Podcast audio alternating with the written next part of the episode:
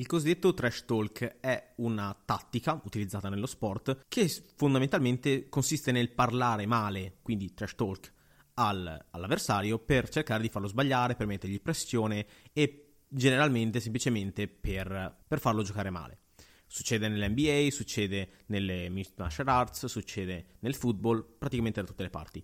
Ma noi prenderemo questo significato semplicemente con il suo significato letterale, ossia parlare della spazzatura, e oggi andiamo ad analizzare il primo episodio di Trash Talk, del parlare della spazzatura. Parliamo male di cose brutte o parliamo bene di cose brutte a seconda dei casi.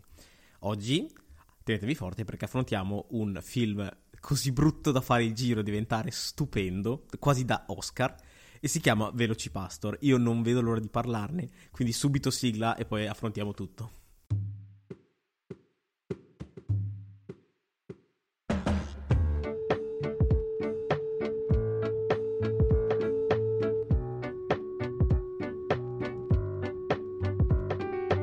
Salve a tutti e bentornati a Neolight, un podcast in cui guardiamo storie e mitologie da un punto di vista diverso. Io sono Sam, oggi vi parlo di un film bellissimo.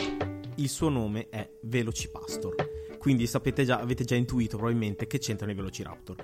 Prima cosa, prima che voi possiate fare cose, andare su internet, fare cose, se pensate di utilizzare il nome Velocipasto come un nuovo servizio di delivery di food, io vi querelo perché questa è una mia idea, quindi non pensateci, immaginatevi, cioè scusate, adesso, adesso faccio un po' di spam, ma immaginatevi un Velociraptor vestito da Uber Eats, cioè i, i, soldi che mi piovono sulla testa, quindi non provate a fregarmi l'idea. Comunque, que- non parliamo di servizi di delivery, ma parliamo di un prete che diventa Velociraptor.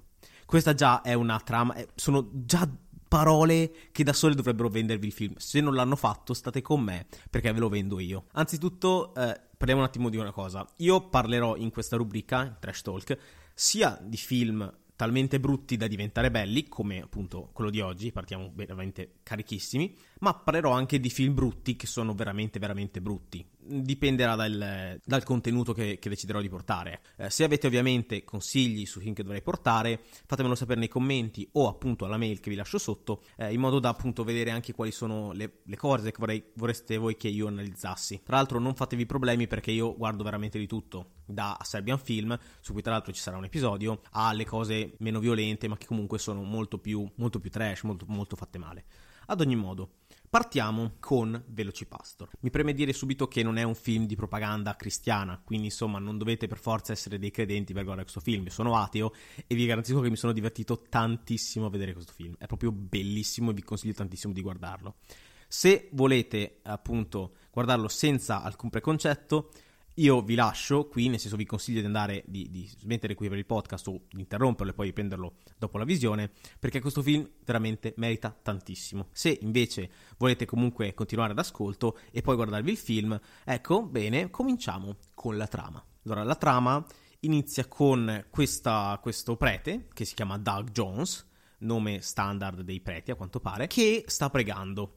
Esce dalla sua chiesa e vede i suoi genitori. È tutta una cosa molto a famiglia del mulino bianco, ah sì che bello, ah sì che bello, rumore di cose che esplodono e si capisce che i suoi genitori stanno bruciando in una macchina. Dico si capisce, e qui proprio il film comincia a dirci in fascia guarda che sono una tresciata gigantesca, perché non c'è una macchina in fiamme, c'è letteralmente, e lo so che è un reato usare letteralmente, ma lo stesso, una scritta con scritto VFX Car on Fire, cioè effetti speciali macchina in fiamme.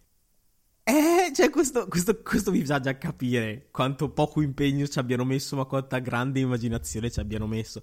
Cioè loro hanno letteralmente scritto una, una frase con scritto effetti speciali auto in fiamme con questo prete che, che, si strappa i capelli di fronte a questa roba ma non c'è una macchina è bellissimo ok. Ok basta smetto di, di, enfatizzare però questa è la prima scena. E da qui capite tutto. Poi comincia insomma veramente il film. Il film comincia con appunto questo prete che ha perso i genitori. E quindi va in Cina. La Cina è uguale a quattro alberi perché sono quattro alberi e della gente cinese che corre e eh, va a fare una sorta di viaggio spirituale. Non ce lo dicono, ma intuiamo che va a fare una sorta di viaggio spirituale per ritrovare se stesso. Mm, e passa attraverso la Cina, che ricordiamolo sono quattro alberi, e incontra una ragazza vestita di bianco che sta scappando. con tizi, dei tizi che, sta, che, la stanno inseguendo. Eh, lei viene ferita, le, le, viene sparata una freccia e lei cade proprio davanti a Doug Jones. Haha, le coincidenze. E eh, il pastore appunto la, la abbraccia e lei le, le parla, gli parla in cinese e gli dà una sorta di amuleto che sembra un dente di dinosauro, forse un artiglio, non si capisce, e eh, gli dice distruggilo, ti prego distruggilo, eh, e poi eh, lascia questa parola che è Dragon Warrior, guerriero dragone, con Fu Panda confirmed. Lui, insomma, non si ricorda cosa, success- cosa succede dopo e si risveglia magicamente in, eh, in, America, quindi ritorna dal punto di inizio e eh, ci dice, ci racconta di stare avendo molti incubi nell'ultimo periodo, legati sempre al suo viaggio in Cina e a quello che è successo da quando lui ha ricevuto questo amuleto a quando effettivamente è tornato, quindi da quello che è successo successivamente. Qui il focus cambia perché da, da Doug, oddio che brutta cosa, dire da Doug, ma lo stesso, passiamo a Carol. Carol è una, ragazza, una prostituta, una ragazza che appunto eh, incontra, va avanti nella sua, nella sua passeggiata e incontra il suo pappone. Il suo pappone si chiama Frankie Mermaid, Francesco Sirenetta e eh, lui, Francesco Sirenetta, appunto chiede alla ragazza, tu sai, proprio perché deve fare la, so- la, solita no, cazzuolata sul super villain, che è davvero un super villain, chiede alla ragazza, tu lo sai perché mi chiamano Francesco Sirenetta, vero? E lei dice, sì, lo so, perché e la, io ve la riporto la frase è perché tu nuoti in un mare di spiagge? Dice spiagge spiagge non è l'altra parola in inglese che ci assomiglia. Dice proprio spiagge tutte spiagge. Adriatico, Mediterraneo, tutte spiagge. Comunque, appunto, la ragazza fa cose, fa cose, arriva in un bosco, perché l'America anche è molto simile alla Cina, e viene, diciamo, aggredita da un tizio. Doug, il prete, si trova appunto nelle vicinanze e succedono cose, la salva con effetti speciali brutti, che non vi spoilerò perché ve li lascio per il finale. Insomma, Tag di nuovo sviene, diciamo, dopo aver salvato la ragazza. Carol lo riporta, lo porta a casa sua per farlo appunto riposare. Lui si sveglia e crede che i due abbiano fatto, insomma, cose sessuali. Poi Carol appunto gli dice, gli spiega effettivamente cosa sia accaduto, quindi che lui è diventato un guerriero dragone e ha salvato, eh, l'ha salvata uccidendo però effettivamente l'altro tizio e lo porta poi sul luogo del misfatto. Eh, Doug appunto si rifiuta di queste cose perché lui è un prete, lui non, vuole, non, può uccidere le persone, mentre Carol invece dice no, dovresti uccidere le persone, tu puoi farlo, ci sono un sacco di persone malvagie, dovresti uccidere le persone.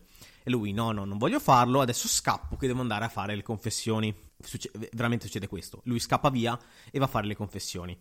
Eh, ora, lui arriva nel confessionale e incontra, indovinate chi? Franco Sirenetta. Prima ho detto Francesco, adesso, detto, adesso dico Franco. Franchi è interpretabile, va bene? È molto interpretabile come, come parola. Insomma, Francesco Franco eh, Sirenetta, chiamiamolo Francesco Franco e via. Francesco Franco Sirenetta racconta i suoi peccati e sono molteplici e incredibilmente sadici perché appunto lui parla di aver rubato caramelle ai bambini, di aver stuprato, di aver eh, spacciato droga e di aver ucciso un sacco di persone e la domanda del prete è: ok, le ultime due, così facciamo prima perché già ho capito che è un merdaio.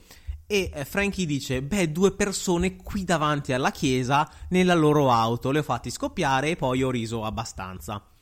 E eh, appunto Doug capisce che quelli sono i, i suoi genitori, anche perché Frankie, che probabilmente ha il quoziente intellettivo di un sasso, comincia a dire: Ah, sì, c'era anche un prete. E il prete stava piangendo perché erano i suoi genitori quanto sei un pezzo di merda, Frankie. Com- cioè, a prescindere da tutto. Cioè, vabbè, ok. Però insomma, Doug, come avete immaginato, si arrabbia, trasforma le sue mani in artigli da Velociraptor eh, e uccide Francesco Franco Sirenetta. Rip Francesco Franco Sirenetta.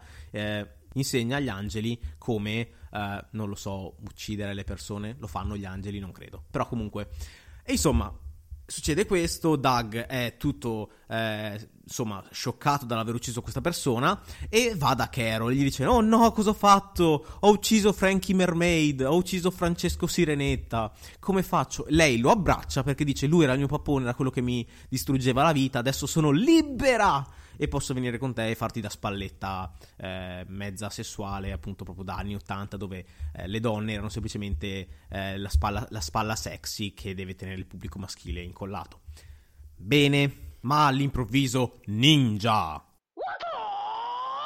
letteralmente vediamo dei ninja a caso che fanno cose, che complottano i loro piani malvagi e scopriremo solo più tardi di cosa si tratta. Segue un mega montaggio proprio con la musica sotto in pieno stile anni 80, dove loro vanno avanti, uccidono persone, vedono gente, eccetera, eccetera, e approfondiscono sempre di più il loro rapporto, che avete già capito come finirà, perché è palese che finisca in quel modo.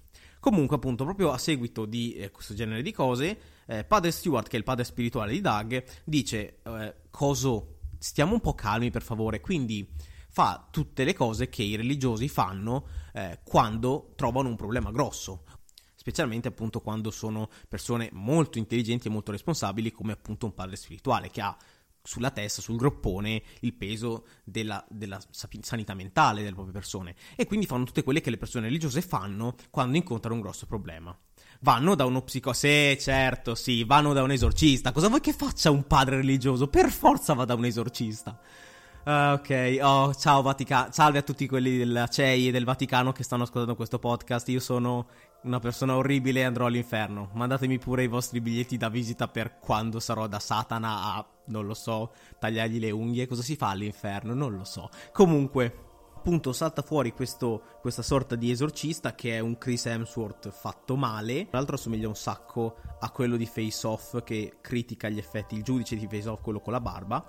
Ma vabbè, questo qui si chiama Padre Altair. Eh, reference to Assassin's Creed non lo sapremo mai, che appunto fa gli esorcismi per mestiere.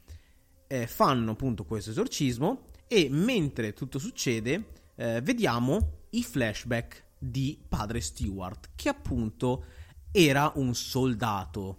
Rumore di stupore. Wow! E ci spiegano un pochettino, diciamo, come lui abbia, questo padre Stewart abbia deciso di eh, diventare un, eh, un, prete. Vi dico subito che questa sequenza qua serve solo a allungare i brodo, non serve a niente, ma ha degli effetti speciali particolarmente interessanti. Intanto, eh, se abbiamo detto che la, la Cina erano quattro alberi, il Vietnam diciamo che la Cina sta a quattro alberi come il Vietnam sta a due alberi e due lamiere, se vogliamo proprio portarla all'equazione. Ma comunque, eh, appunto, storia del Vietnam, lui che perde un amico, lui che perde la moglie in un effetto di sangue bruttissimo. Eh, ok, però insomma tutto questo ci allunga il brodo e ci racconta la storia di padre Stewart, che torna, tornando al presente, è seduto appunto eh, sulla cosa sulla, cosa, sulla tavolo, al tavolo della seduta spiritica e cerca di calmare Dag che sembra insomma essere posseduto dal demonio. Dag appunto eh, si trasforma o almeno trasforma parte di se stesso, cioè le mani, in quelle di un velociraptor e cava un occhio a padre Stewart per poi appunto scappare via e andarsene. Dopo questa fuga padre Stewart eh, viene diciamo rapito da questi ninja e portato al loro quartier generale che è una tenda non avevano probabilmente soldi. Ma appunto qui eh, c'è il super cattivo, che è il vero super cattivo, che si chiama Wei Chan, che eh, sveglia padre Stewart e gli dice, gli rivela il suo piano. E il suo piano è loro sono in realtà non dei ninja, ma dei monaci cristiani ninja, cosa che ha molto senso. E il loro piano, che è ancora più sensato, è di spacciare droga, praticamente quasi regalarla o comunque venderla a basso prezzo, in modo che le persone diventino super dipendenti dalla cocaina e poi togliergliela di botto, in modo che loro sentano l'astinenza e debbano rivolgersi alla Chiesa eh, per appunto colmare la mancanza e in tal modo divenire cristiani devoti e farli unire fondamentalmente al proprio esercito per conquistare anche tutto il resto del mondo. Ha senso? No, vero? No. Ok, perfetto. Quindi, vabbè, questo è il suo piano. Eh, padre Stewart eh, dice che non ci sta e viene ucciso. La, il senso del rapimento di padre Stewart era stato il nulla, cioè è stato rivelargli il piano. Comunque, questo significa che ci stiamo addentrando nella fase finale del film. Ora, c'è la sequenza preparatoria alla battaglia. C'è Doug che con Carol eh, si prepara alla battaglia finale. Frase super smielata dal stiamo per andare a morire, annamoce, e arrivano nel campo di battaglia. Campo di battaglia che è un prato, non è un campo, è un, pra- è un prato, è un giardino di una casa praticamente. Ma comunque, qui c'è prima dello scontro finale una rivelazione, ossia Wei Chan ha assoldato non soltanto un sacco di ninja, ma anche un ninja particolare. Il suo nome è Sam ed è il fratello di Doug. Rumore di stupore. Ora vi chiederete, ma Perché non ne hai mai parlato di Sam? Perché il film non lo fa. Cioè il film ti vende Doug come figlio unico fino a quel momento. Cioè, tipo, ti fa anche il, i, i, flashback no, di Doug, dove, dice, dove il padre dice: Tu sei il mio unico figlio, sono contento che tu abbia scelto questa, eh, questa, questa decisione, questa, questa insomma, professione un po' eh, difficile, insomma. E eh, sono molto fiero di te. E sono sempre le inquadrature con loro tre. E quando appunto Sam gli dice io sono tuo fratello, è come se il film si ricordasse di non averlo messo e quindi fa altre scene in cui tipo lui emerge da dietro, dal, dal tipo dal baule della macchina dicendo ehi ma ci sono anch'io quando appunto il padre dice sei mio figlio unico oppure appunto l'inquadratura di, di, quando appunto lo erano solo i padri, i, i, genitori e il figlio si allarga e vedi dentro anche l'altro figlio. Insomma, cose molto, molto, molto pretestuose, ma che fanno insomma molto ridere nel contesto e che sembra proprio messo lì a caso, cioè, giusto per eh, mettere dentro un altro elemento cliché dei film d'azione. Ma comunque, i due fratelli eh, combattono e eh, Doug ha la meglio, ma ci sono i ninja e quindi Doug deve ricorrere alla sua trasformazione. Ora, vi dico che subito che metterò un una brevissima clip sul mio Instagram, mi dispiace spammarlo, però appunto per darvi un riferimento anche visivo, eh, vi lascio appunto una, una breve clip, un, un estratto di questo, di questo podcast anche su Instagram, dove appunto vi faccio vedere come hanno reso alla fine il Velocipastor. Vi dico soltanto che vi lascio 5 secondi qua di musichetta da ascensore per farvi immaginare come l'hanno fatto. Cioè hanno preso un costume, o l'hanno messo in computer grafica? Voi pensateci e rispondetemi entro 5 secondi. Se volete stoppate, però vi do 5 secondi per indovinare a partire da adesso.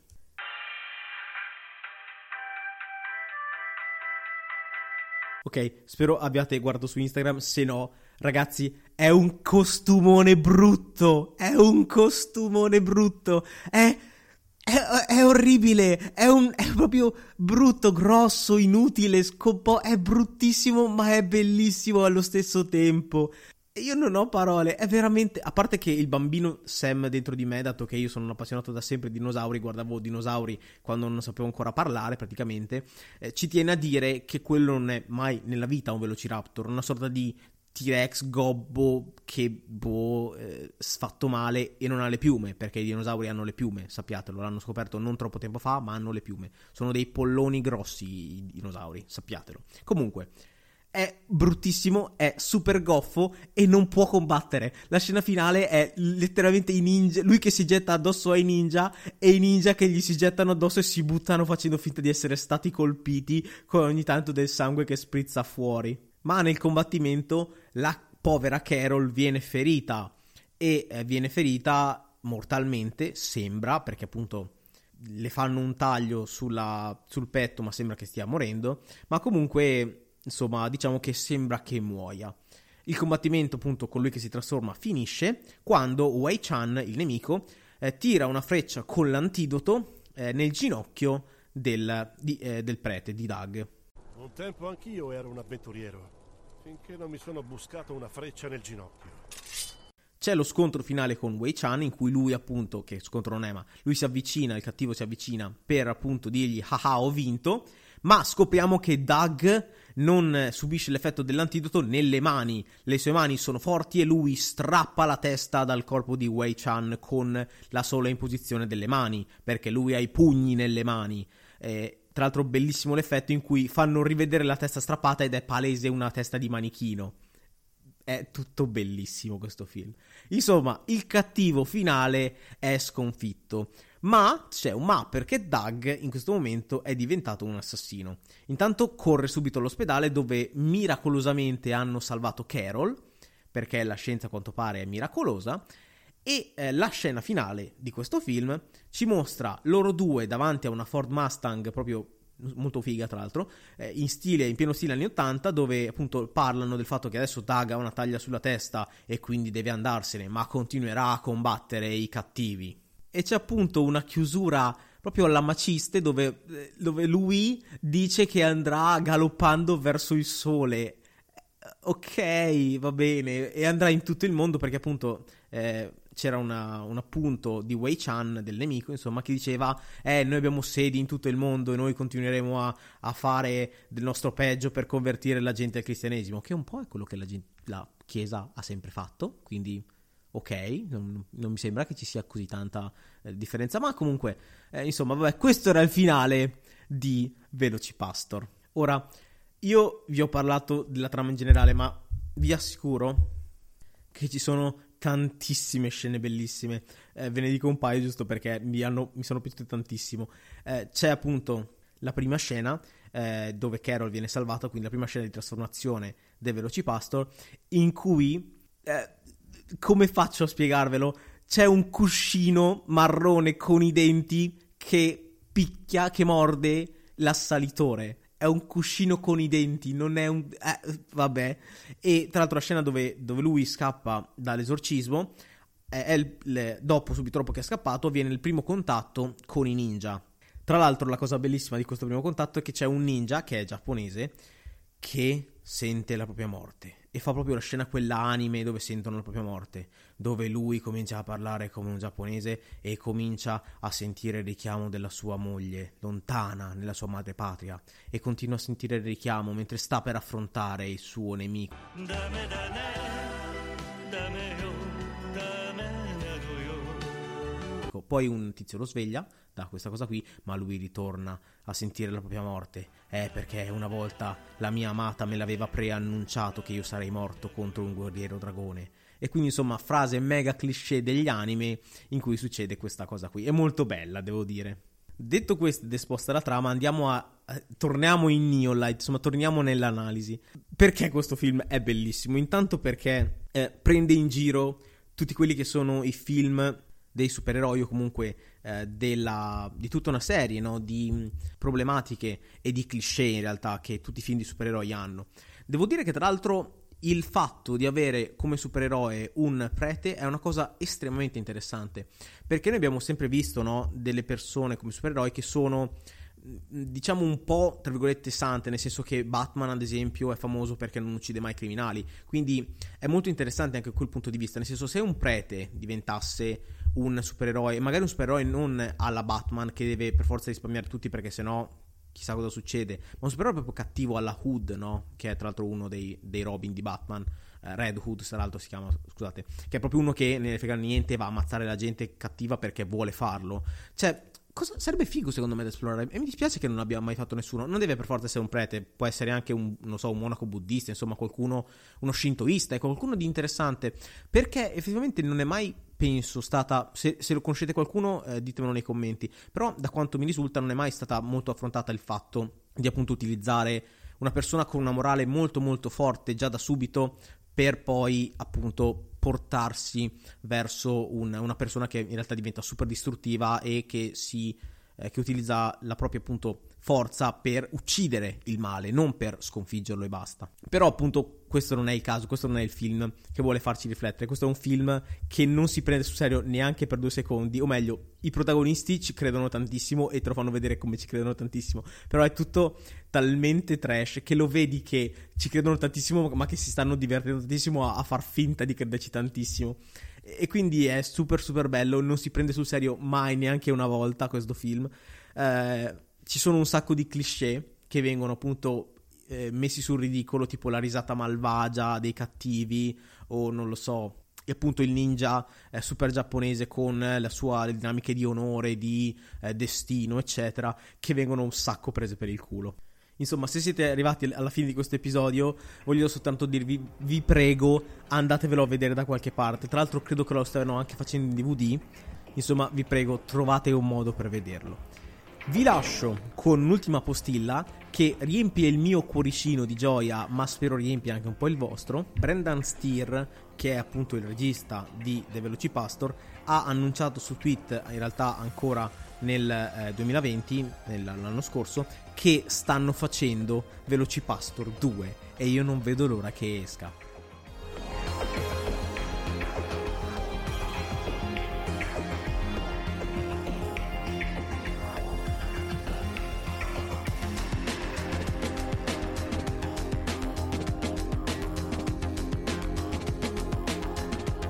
Questo era un, il primo episodio di Trash Talk, una rubrica di Neolight. Io sono Sam e vi ho guidato alla scoperta di questo bellissimo film. È un film talmente brutto da fare il giro e diventare stupendo. Io lo voglio agli Oscar. Peccato che sia uscito da un sacco di anni perché è uscito tipo nel 2017. Ma non lo, perché, non con, perché la gente non lo conosce? Questo è bellissimo. Questo dovrebbe essere portato non lo so, agli Oscar, ma sul serio, ai Golden Globe, dategli tutti i premi, dategli i soldi. Ok, la qualità non è quella che è, perché comunque sembra un pochino.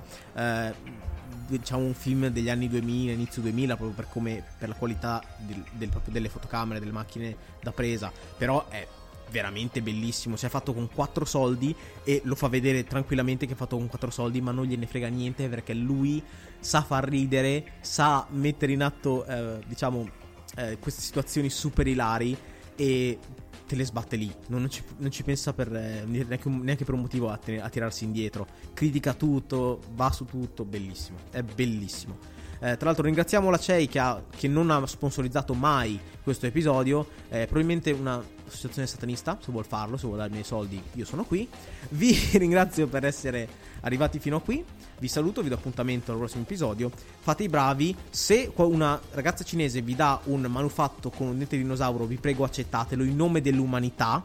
E se vi dice che diventate un dinosauro, accettatene due e mandatemene uno per posta. Vi prego, ho bisogno di diventare un dinosauro. Era il mio sogno fin da bambino. Io credo di averne diritto. Io voglio diventare un dinosauro. Vi prego. Insomma, ci vediamo al prossimo episodio. Fate i bravi, diventate dinosauri se potete. Arrivederci.